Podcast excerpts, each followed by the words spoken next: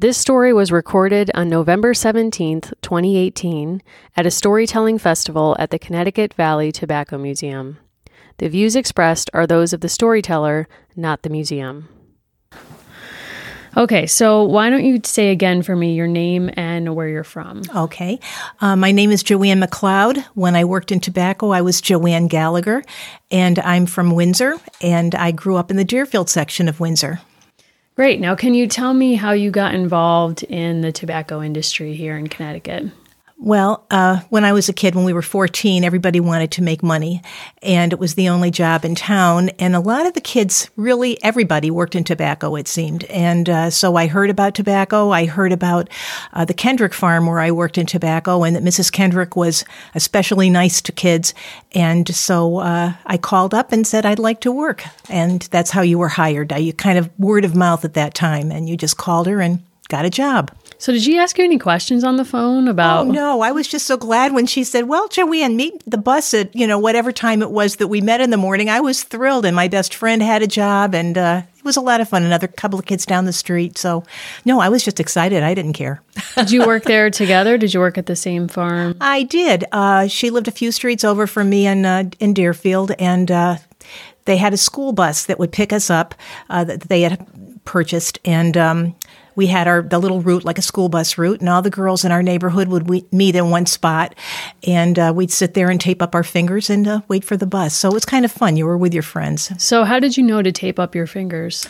Well, I uh, one of the gals on the street uh, with me uh, had been working in tobacco a few years, and so she knew the ropes. You know, so you had to uh, everybody. Well, you brought your lunch, of course, and then uh, everybody had a pair of small scissors that you went out and bought and adhesive tape, and she showed us the uh, delicate maneuvering of. how to tape up your fingers while you were waiting for the bus. Do you remember your first day working in tobacco? Uh, no, I don't remember the first day, but I do know that you know uh, it. We didn't know what we were doing, and uh, we were fourteen. We were kind of silly, and. Uh, Mrs. Kendrick was very kind to us, and we had a shed boss at the time who was a um, a fellow, uh, Billy Pomeroy. His father was Dr. Pomeroy uh, at the time in Windsor, and he was a nice guy. And um, the Kendrick sons and their cousins uh, worked at at, at the farm, and everybody kind of showed you what to do. But we didn't know. It, it took us a while to figure it out. So, what was a day in your life like working in tobacco? Uh, well, we wait at the bus and tape up and uh, get to, to work, and it de- would depend on the season. Uh, when it was the beginning of the season, we had to go out in the fields and string the tobacco up to the uh, the wires at top so that the the uh, plants wouldn't blow over. That was a little bit later in my career. We didn't start with that. Um, and then we would it depend would depend on what job you had. When you first started out, um, some kids were um, carriers, and they would carry the lath to the hangers. That was kind of more for inexperienced people. And then uh, you could also be a leafer, and they were assigned with making sure that the sewers had all the leaves they needed, uh, and they wouldn't run out because they were on piecework. And then there were the, the sewers.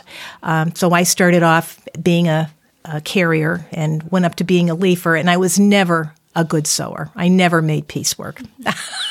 I would laugh and talk. I just couldn't do it.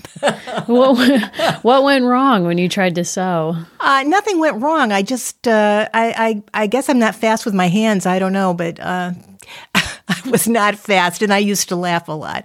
Um, and uh, amazingly enough, uh, when I was 16, I needed a summer job, and um, the felt Billy Pomeroy wasn't going to come back as shed boss. And so I called Mrs. Kendrick and said, uh, you know, I heard Billy's not coming back. Do you think I could be shed boss? My mother encouraged me to do that. And I thought, she's never going to hire me. I mean, I never made piecework. And surprisingly enough, she did. So I was the shed boss from the time I was 16 until I uh, graduated from college. oh, wow. yeah. It was a good job. So what year did you start? I started in, uh, now I'm a real dinosaur. I started in 1963 when I was 14, and I ended off in uh, 19, let's see, I think 1970 was my last year. I graduated from college in 71, and I got a job as a teacher, and I didn't want to work in tobacco in between. So 70 was my last year. Hmm. Do you remember any stories that are like particularly significant to you about from this time?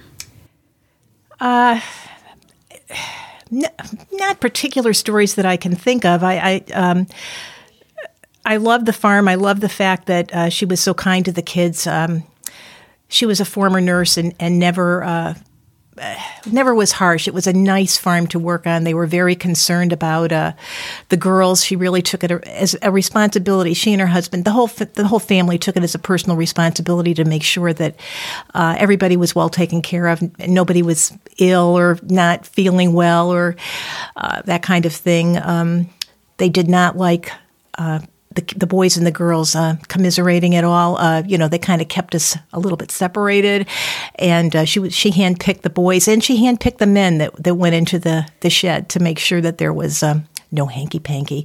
And if there was a little hanky, it didn't get to panky because they were sent back out into the fields again.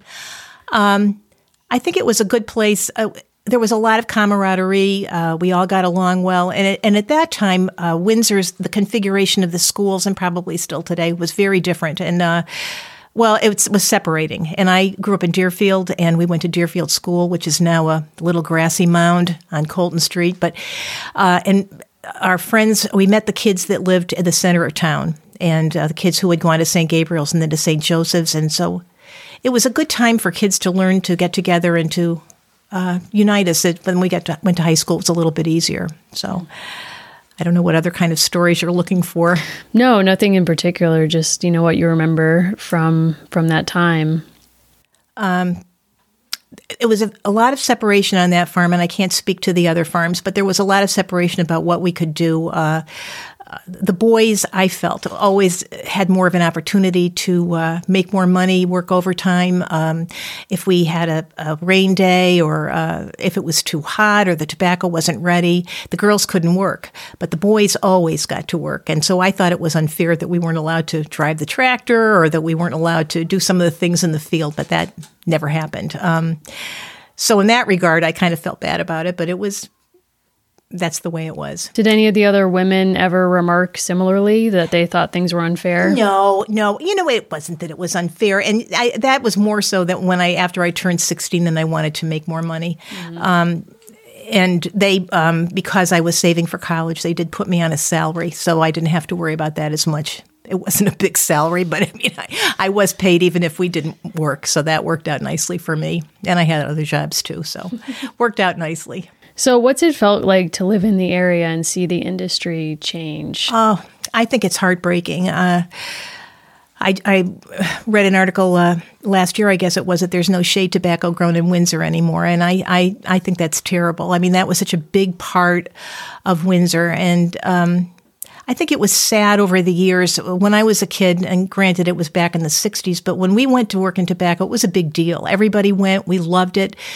And for the most part, everybody stuck it out for the summer. Uh, you know, you got the job, you did it, and, and you tried your best. Um, and as years went by, I would hear that uh, it was looked down upon as a job. You know, it was menial. Their, your hands were dirty. Uh, it was hard work. You were in the fields, and kids stopped doing it, which I thought was a shame. Um, parents didn't want their kids working in tobacco. I thought that was a not so hot. Uh, so I feel badly that um, there's no shade tobacco in Windsor. There's no experiences like that for kids any longer. When you reflect back on what that time meant to you in your life, what do you think about? Well, I think uh, I think it provided me with a lot of wonderful memories. It provided me with making a way to make new friends.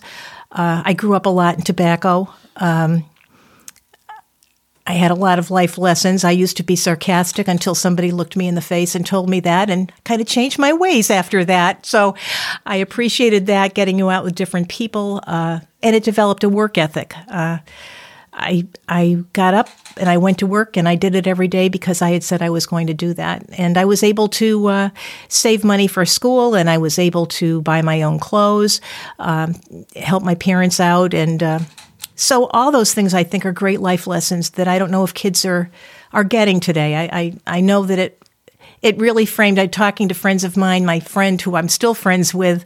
Uh, we talk about tobacco days, and um, I think they framed who we were as people and who we were as workers, and uh, our sense of responsibility and all of that. So I think it was a great experience. I feel sorry the kids aren't going to have that anymore. Hmm. Are there any other stories you want to share about that time? Uh, I, I can't. Um, Maybe thinking about like the best day that you had and the worst day you had. Well, I guess um, I can't think about a worst day. I guess that that would probably be the day that somebody looked me in the eye and told me I was too sarcastic and I'd better stop it. That was probably a mind changing day. I, it was a, was not a happy day, but uh, I guess. Uh, I guess one of my best days, the best days I had were being the shed boss in, in the in the um, in the shed. I was allowed to. Uh, I was kind of in charge of the girls, but I had a. It probably helped me with becoming a teacher because I had to learn how to uh, get along with people and get them to do what I wanted them to do with a little bit of a sense of humor. Um, I enjoyed doing that. Um, and the responsibility that I was uh, given, I appreciated that, and it, it made me feel, um, it gave me a sense of confidence. Uh, and you know, it was a long time ago, so individual stories don't stand out. But the whole thing, uh, I wouldn't have stuck with it till I was, you know, 21, and if I hadn't loved it and uh, and really uh, enjoyed those summers with the kids and with the Kendricks on the farm, I it was a it was a wonderful experience for me.